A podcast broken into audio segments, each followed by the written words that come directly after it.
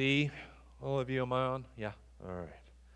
Good to see everybody. If you would, open up your Bibles to the book of Romans. Romans is in the New Testament. So if you get past the Gospels and Acts, you'll hit Romans. And we find ourselves in chapter 3 this morning.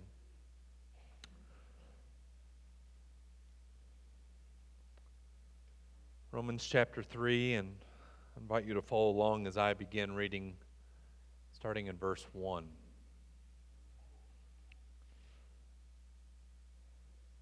Then what is the advantage of the Jew? Or what is the value of circumcision? Much in every way. To begin with, the Jews were entrusted with the oracles of God. What if some were unfaithful?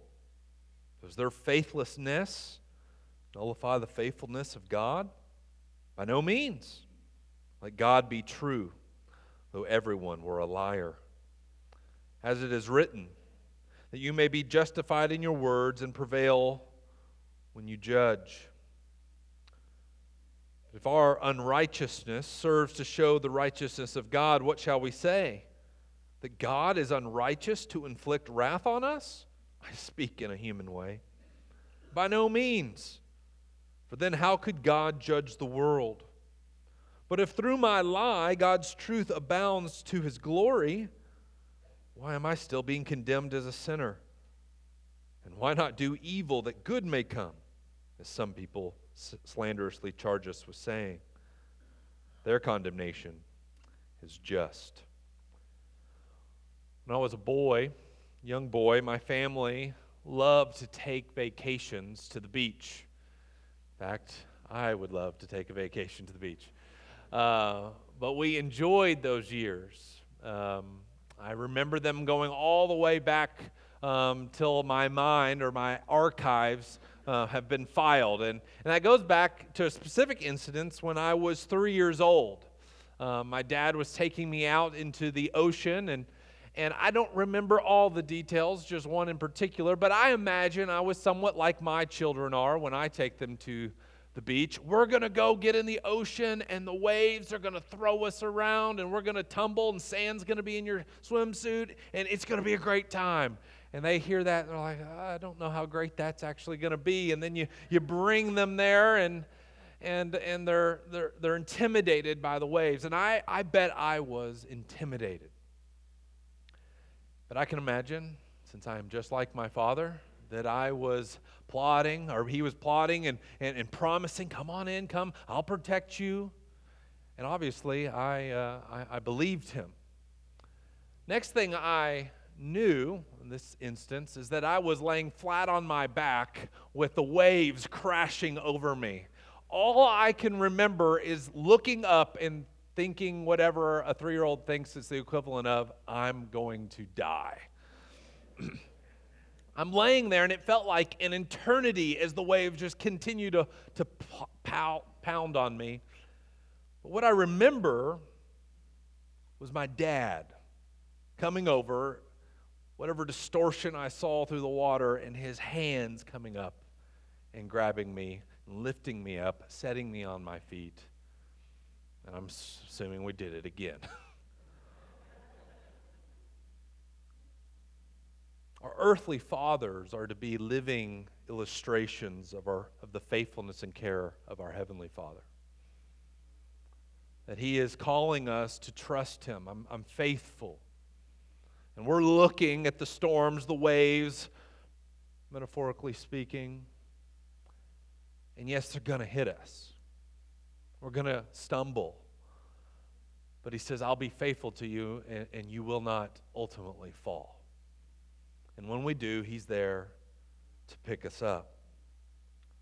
Well, this morning, I want to press into our hearts that God's faithfulness, God's truthfulness, God's righteousness is not dependent upon our faithfulness.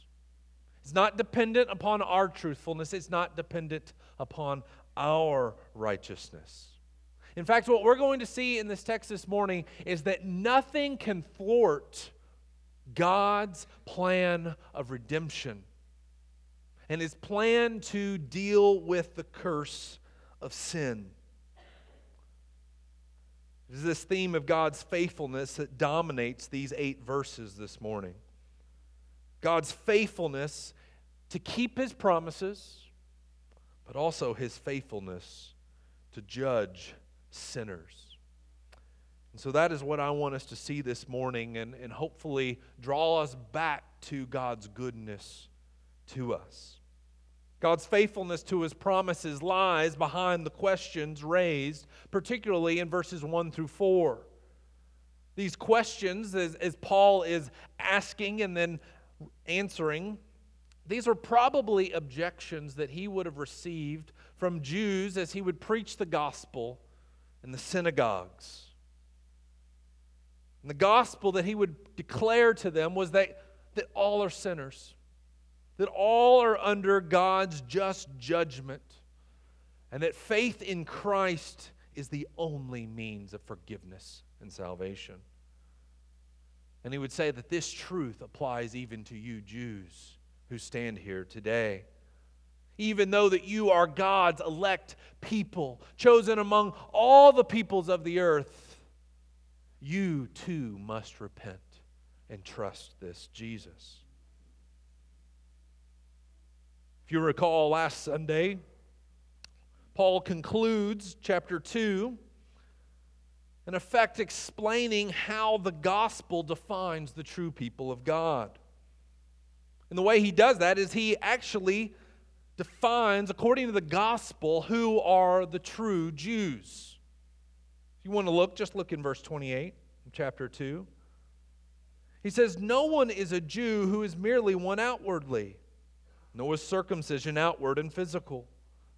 But a Jew is one inwardly, and circumcision is a matter of the heart, by the Spirit, not by the letter. And his praise is not from man, but from God.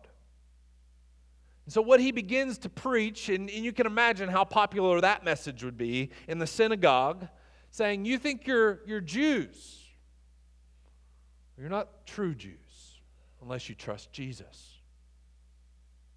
And to make matters worse, he says, Gentiles, that's, I think, all of us in this room, non Jews who trust Jesus and the work of God has been uh, done in their heart, they will be counted as Jews on that day. Oh, no, they will not. They have not been circumcised. No, see, what you don't understand is that true circumcision is not a matter of the flesh, it's a matter of the heart.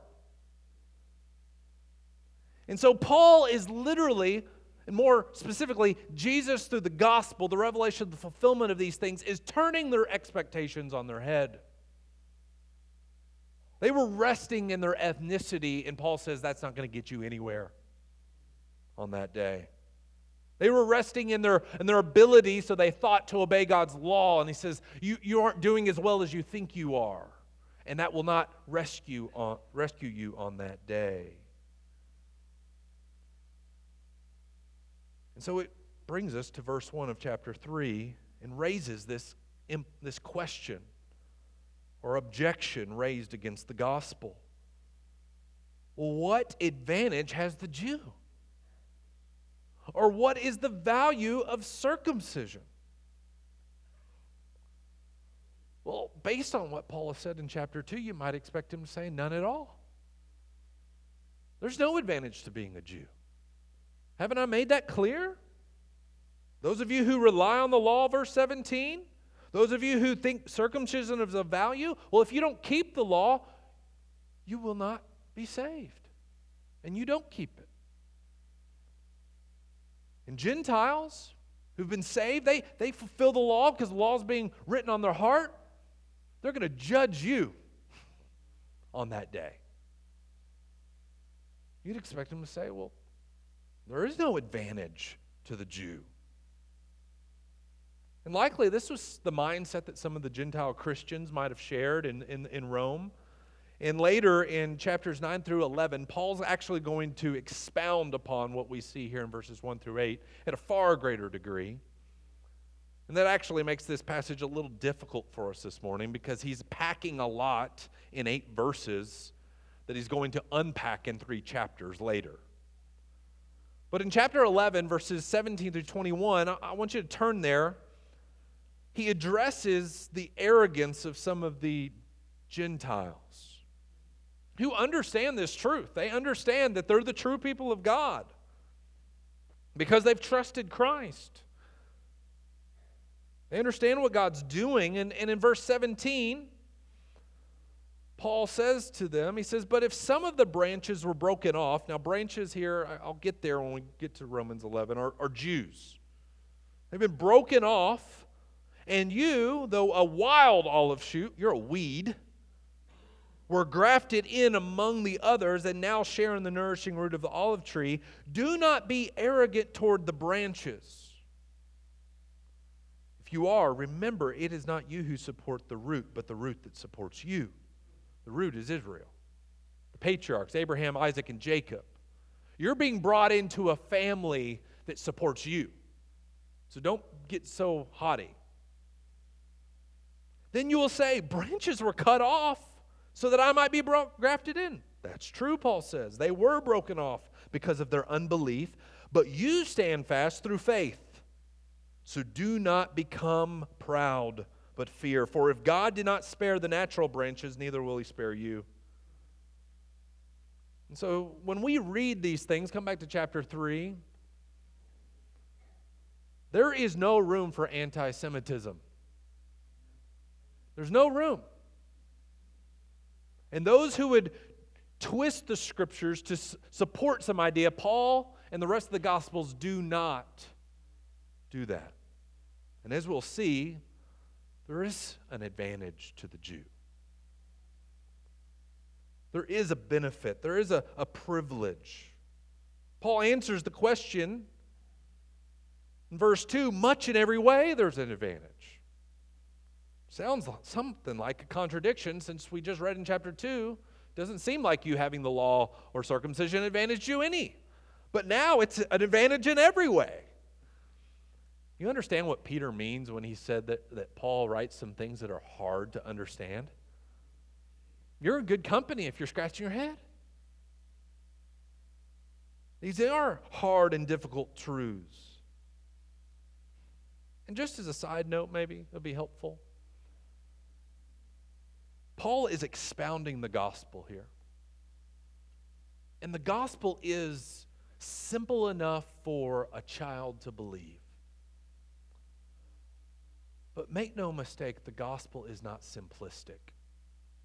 It has depth, it has roots. It's like a, a fine diamond that, that can be examined from other angles, and there's always new insight. Paul is writing to a church he's never met that is just an infant in Christ, and yet he's handling these things. So, my encouragement to you, if you're like, wow, how do we have to dig here? Why can't we just make something a little more palatable, something easier to go down? Can't you make this like a milkshake? You know, I'm, I do not want milk, but a milkshake would be good, and I can, I can handle that. Just know that the Lord has inspired this text for us.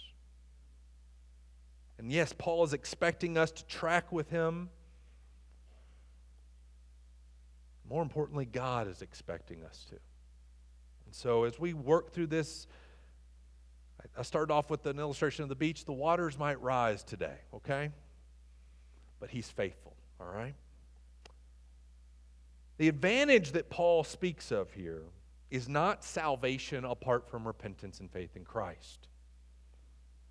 It is an advantage, but it's not, as some sense, as some have wrongly taught, kind of swinging, swinging to the other side of, of a, not an anti Semitism, but, but a, a false gospel that says, well, well, Jews are the people of God, therefore they don't need to believe in Jesus.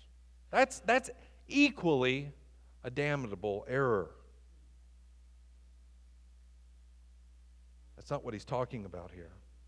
The advantage he, he, he expounds upon in verse, the rest of verse 2. He says, To begin with, the Jews were entrusted with the oracles of God. They were entrusted with the oracles of God. What are the oracles of God? The words of God. What we would, what we would think of as the Old Testament scriptures, they were entrusted with them. You read, as Joshua read earlier, that in the wilderness, what did God want to teach them? That man does not live by bread alone, but every word that proceeds from the mouth of God. God guided them, protected them, made provision for them by his word. And they were entrusted with that word. They were given that word, which gave them life and protection. I said that Paul's going to expound upon these things a little bit more in Romans chapter 9 and 11, and I want you to see he does. Go to chapter 9. He kind of expounds a little bit more upon what he means by the oracles of God. In chapter 9, Paul is lamenting the fact that most Israelites, most Jews ethnically, have rejected the gospel. And the question is well, what advantage do they have? What good was it, them having the oracles of God? did them no good, apparently. And notice what he says their privileges are beginning in verse 4 of chapter 9. They are Israelites, and to them belong the adoption. God adopted them among all the nations. The glory, the covenants. Think of the Abrahamic covenant, the Mosaic covenant, the Davidic covenant, the new covenant the giving of the law, the worship, the promises. There's promises involved in this. To them belong the patriarchs. That's Abraham, Isaac, and Jacob. Those promises given to them. And from their race, according to the flesh, is the Christ, the Messiah, who is God over all, blessed forever. Amen. So when he's speaking of oracles, he's got in his mind these privileges that Israel shared. Privileges and promises is what I want you to think of. Promises that God made to the nation of Israel that he would cause them to prosper, that he would give them a land, that he would use them to bring about salvation to the whole world, that the world would be judged through them.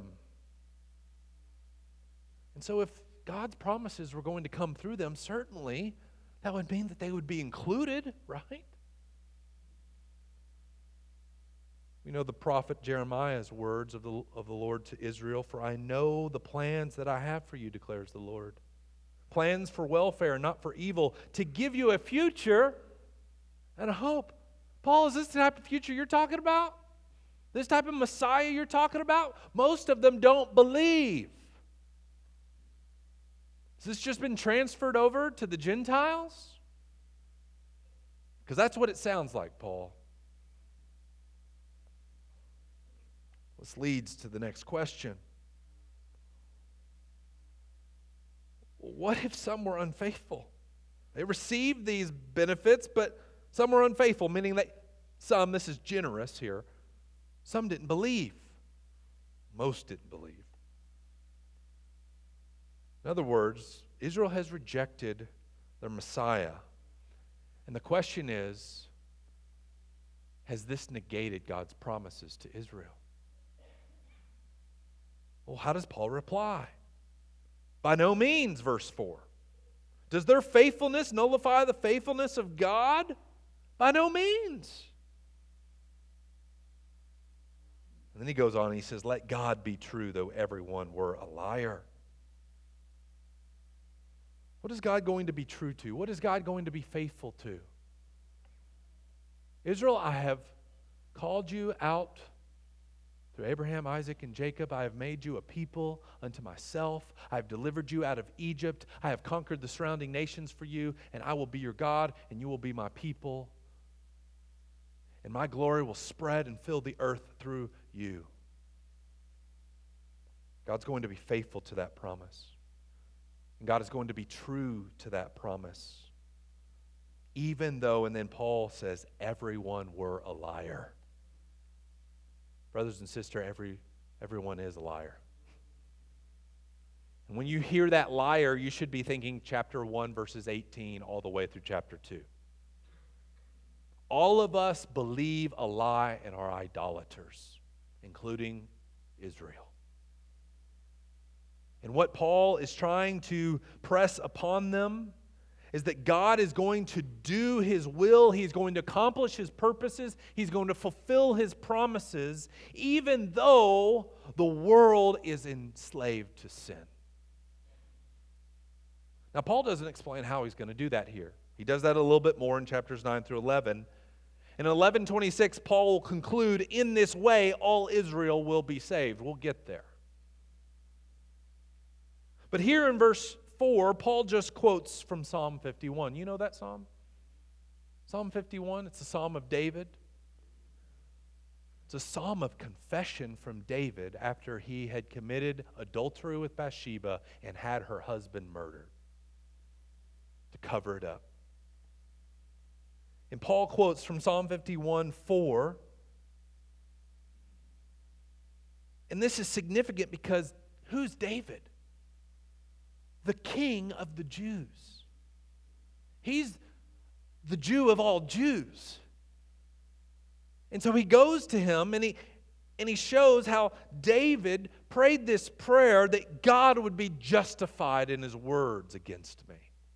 God would be justified. He's going to prevail in the judgment because I can't stand. God is going to be shown, David says, to be right in his action. God's going to prevail, David says, over tri- in triumphing over all those who oppose him. Later in that psalm, David then begins to pray for deliverance. He begins to pray for restoration. He begins to pray, God, cleanse my heart.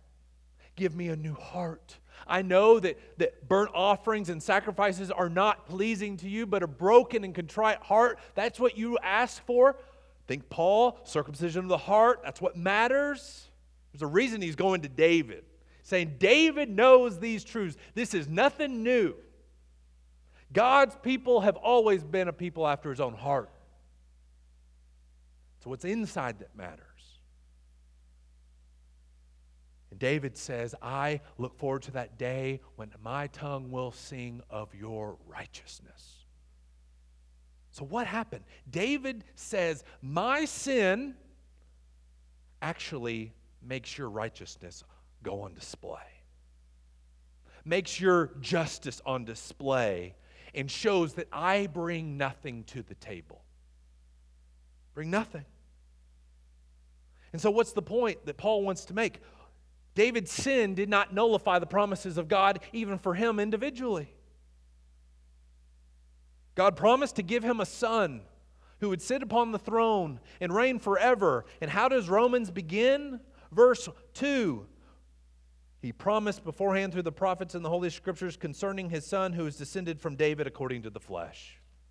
God's promises continued.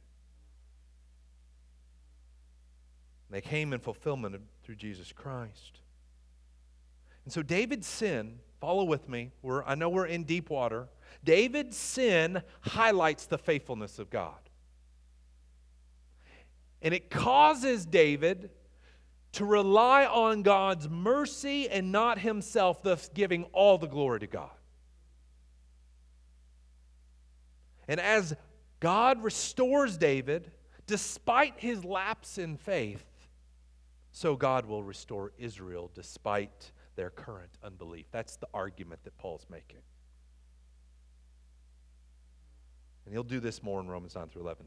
But here's my question for us why, why does this matter to us? You might say, I'm not an Israelite. Why, why does this matter? I'm not David. I'm not a Jew. How, Pastor, how does this help me today?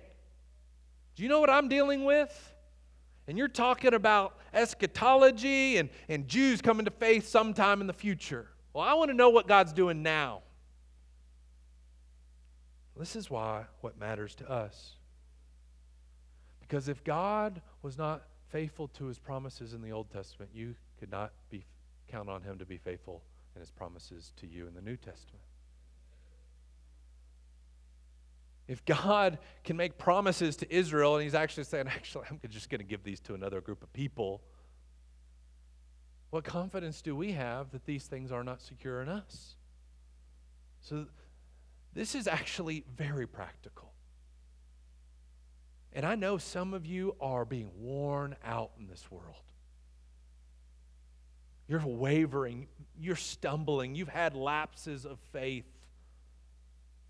And maybe you're, you're plagued, your conscience is plaguing you and wondering, if God's just abandoned me.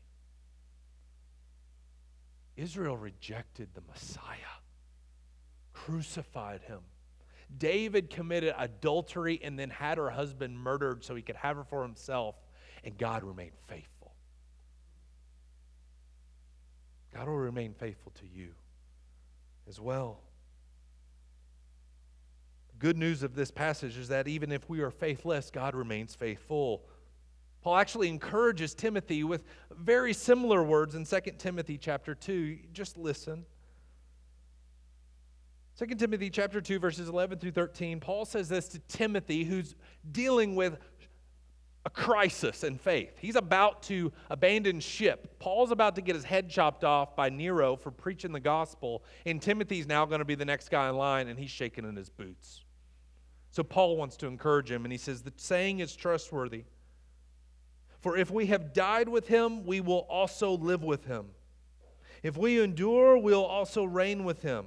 He has this warning if we deny him, he will also deny us. If we are faithless, he remains faithful.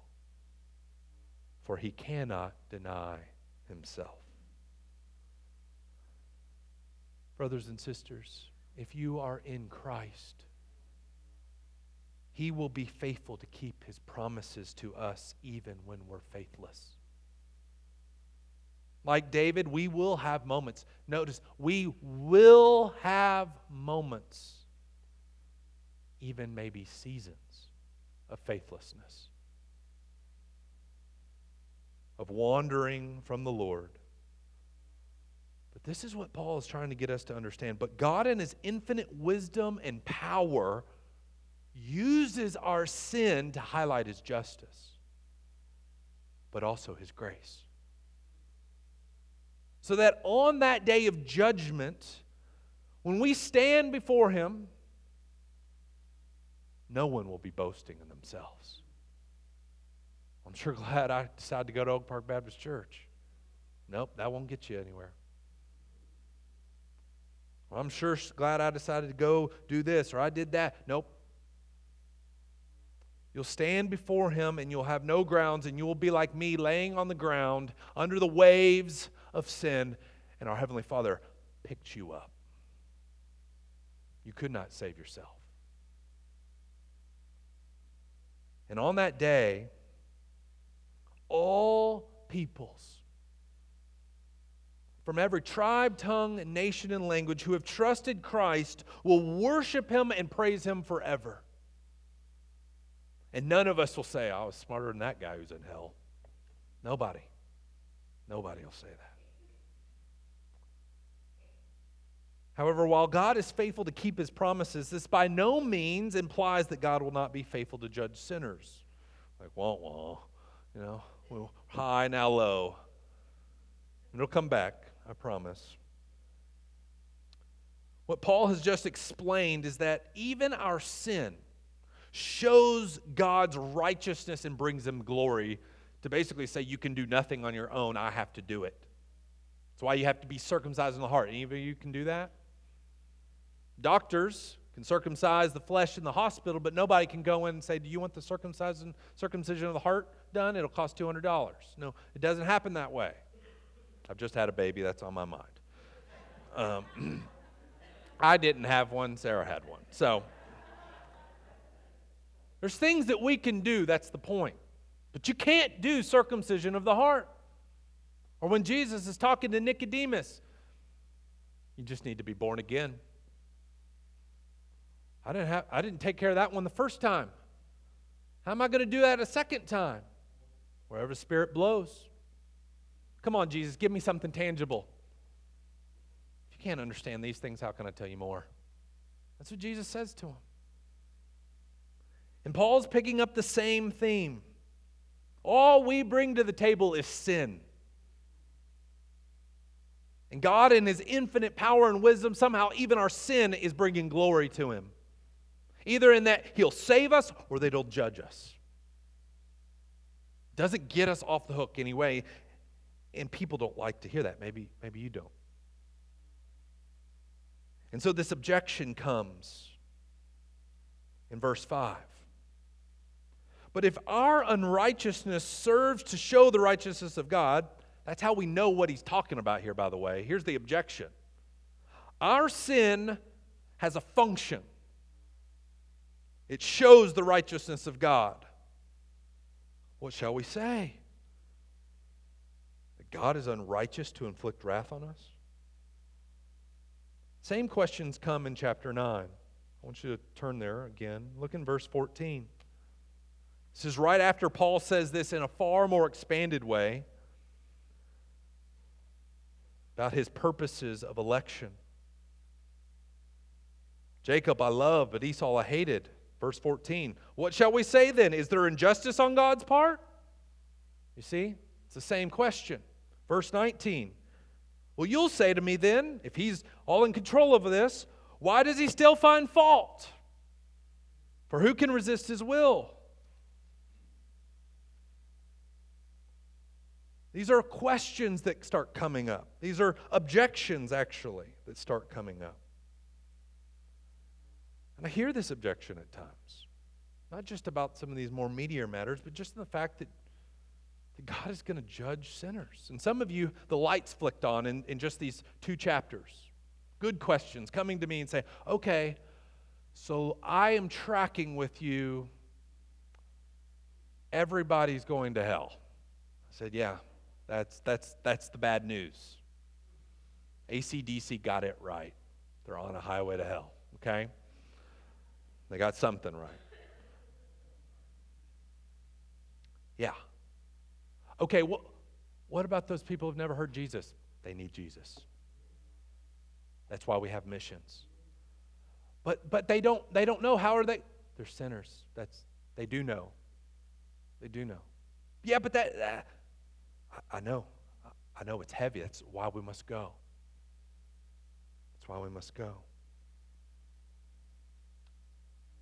My sin serves to highlight God's righteous act of judgment or justice and redemption in Christ.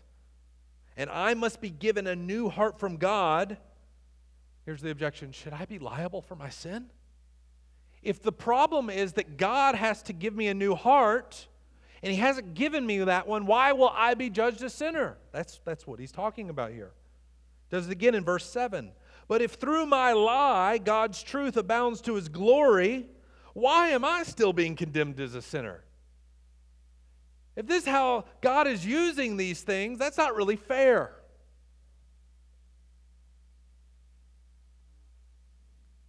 Paul can barely stomach entertaining these questions. He says in, at the end of verse 5, I speak like a human.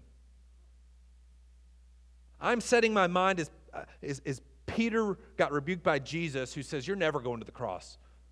Get behind me, Satan. You've set your mind on things of man, not things of God. Same concept. You're trying to figure this out from a human perspective.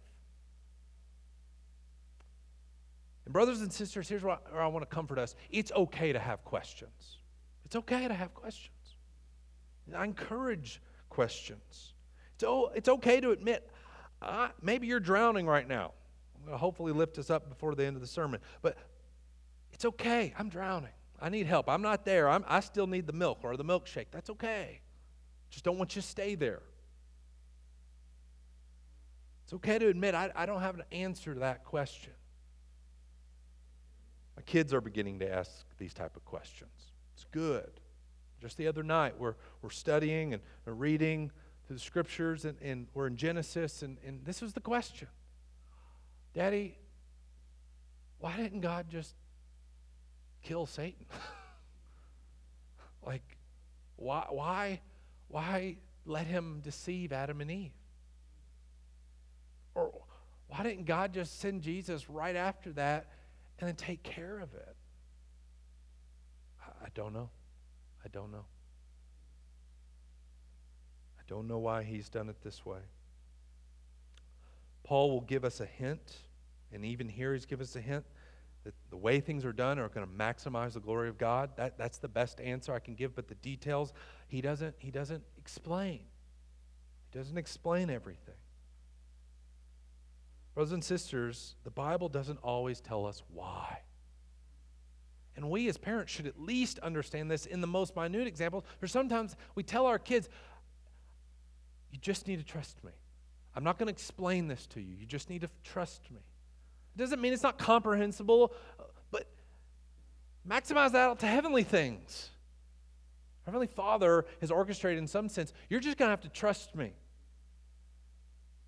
And so the Bible tells us this God is all powerful and all good. Okay, we got two categories. He's all powerful. It wasn't that he didn't, he, he couldn't control Satan. Satan got off the leash and, and ran all away. That's not what happened.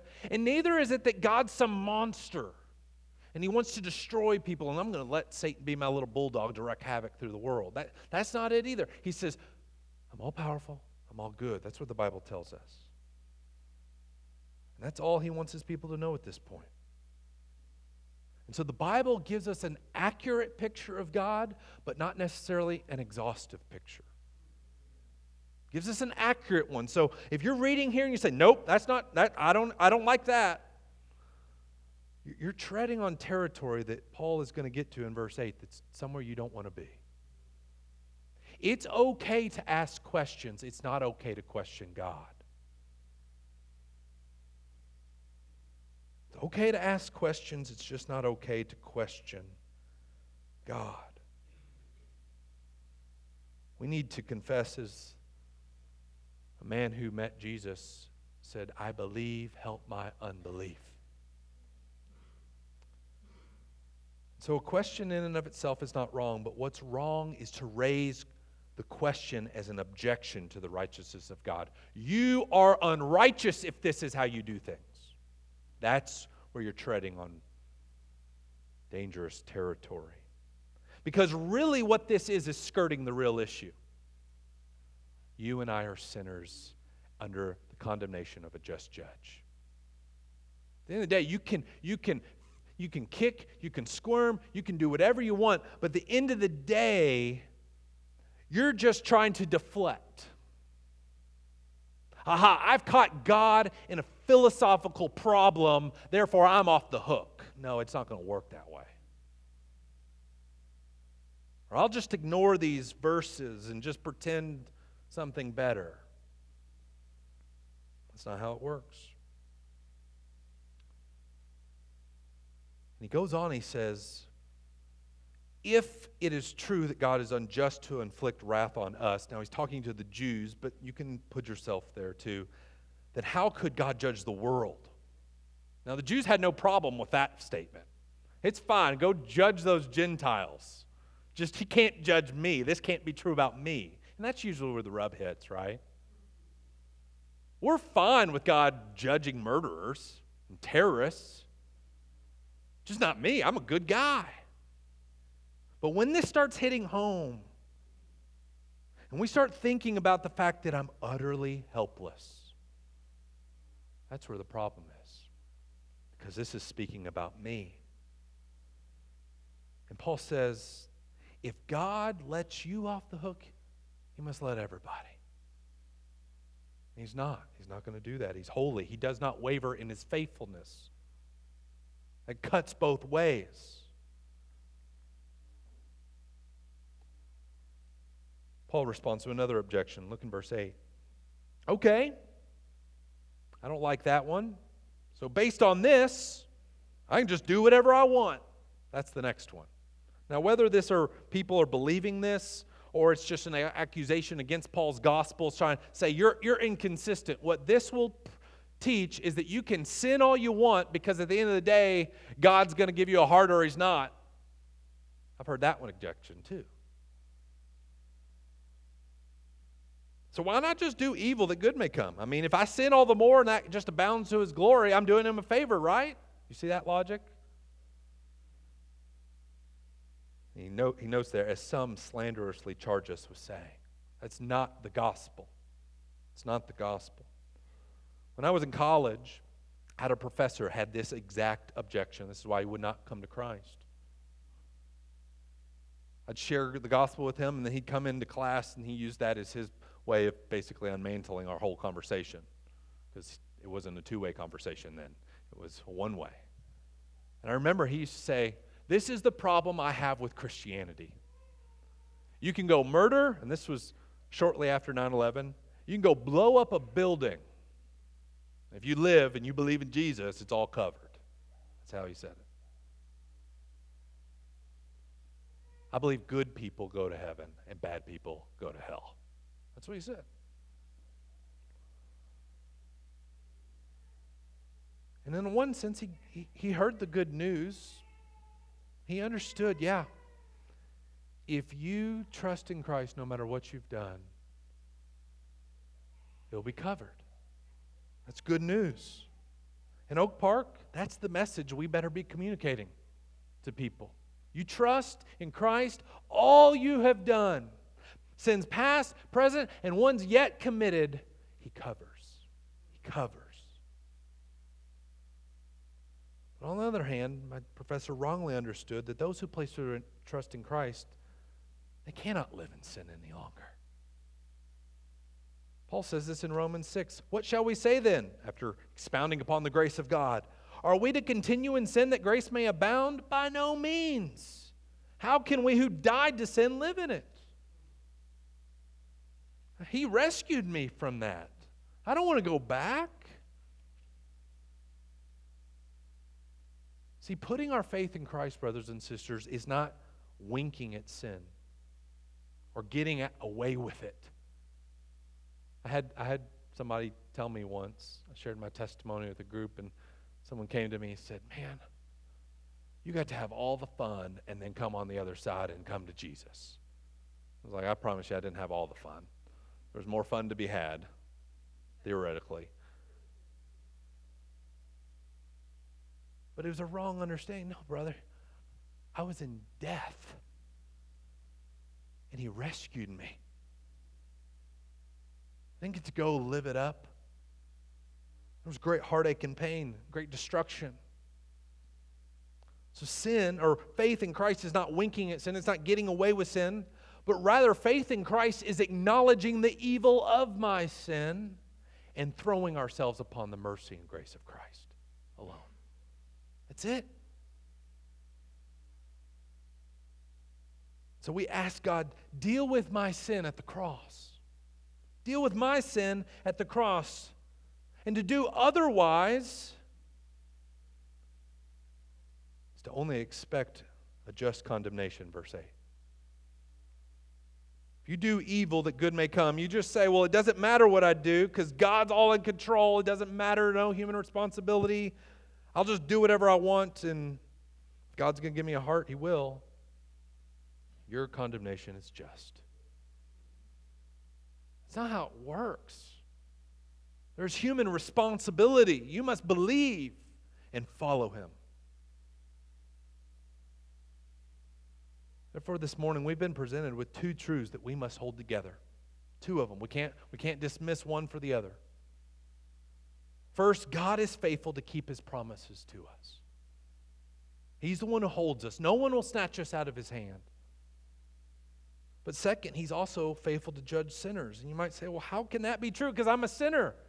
If he's faithful to keep his promises in Christ and cover me, how's he going to be faithful to judge my sin? Well, that question is resolved in the cross. where Jesus bore the wrath of God on your behalf. See, in doing so, Jesus satisfies the just condemnation of God for you if you trust Him, and for all who trust Him. Through faith, sinners are united with Christ, and His life becomes ours. So when you're faithless, how does he remain faithful? Because he doesn't see Chase Sears or plug in your name if you're in Christ. He sees Christ, he sees his righteousness imputed to your account. And so, in this way, as Paul encouraged Timothy, if we are faithless, he remains faithful, for he cannot deny himself. To deny you would be to deny Christ. Your life is hidden with him. You've died to your old self and you've been raised to newness of life. And those are big truths that I have no idea how it works. But I trust his promises. Because he's faithful to Israel, or will be, I can trust that he will be faithful to me. Those are going to lead us in song. Why don't you all come up? Therefore, brothers and sisters, when we lack faith, when we fall into temptation and sin, brothers and sisters, He still views us as His spotless, pure bride. No wrinkle, no stain. And this is the good news that works in our hearts. And those who truly believe, their hearts are stirred and their hearts are affected by these gospel truths. And they say, I don't want that old life of darkness and sin. Lord, you broke those chains. I want life and righteousness and peace. I want to follow you. And so, brothers and sisters, I'm going to invite us to stand and we're going to sing in Christ alone. It's a song that basically puts these gospel truths to song. And so, as you sing, think on these things and the great faithfulness that our God has shown toward us when we were helpless and dead in our sins. Chris, lead us.